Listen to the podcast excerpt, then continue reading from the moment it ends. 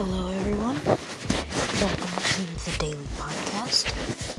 And today I will be talking about. Sorry. Today I will be talking about how to get through a tough time. And when you're in a tough time, it's best to not think about it and not have what a lot of people like to call a pity party and just allow yourself to move on. And it makes it really easy to help yourself not focus about it too much and not make yourself overly or unnecessarily sad about it.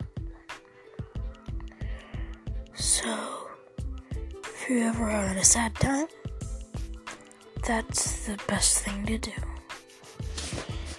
Thank you for listening. Have a nice day.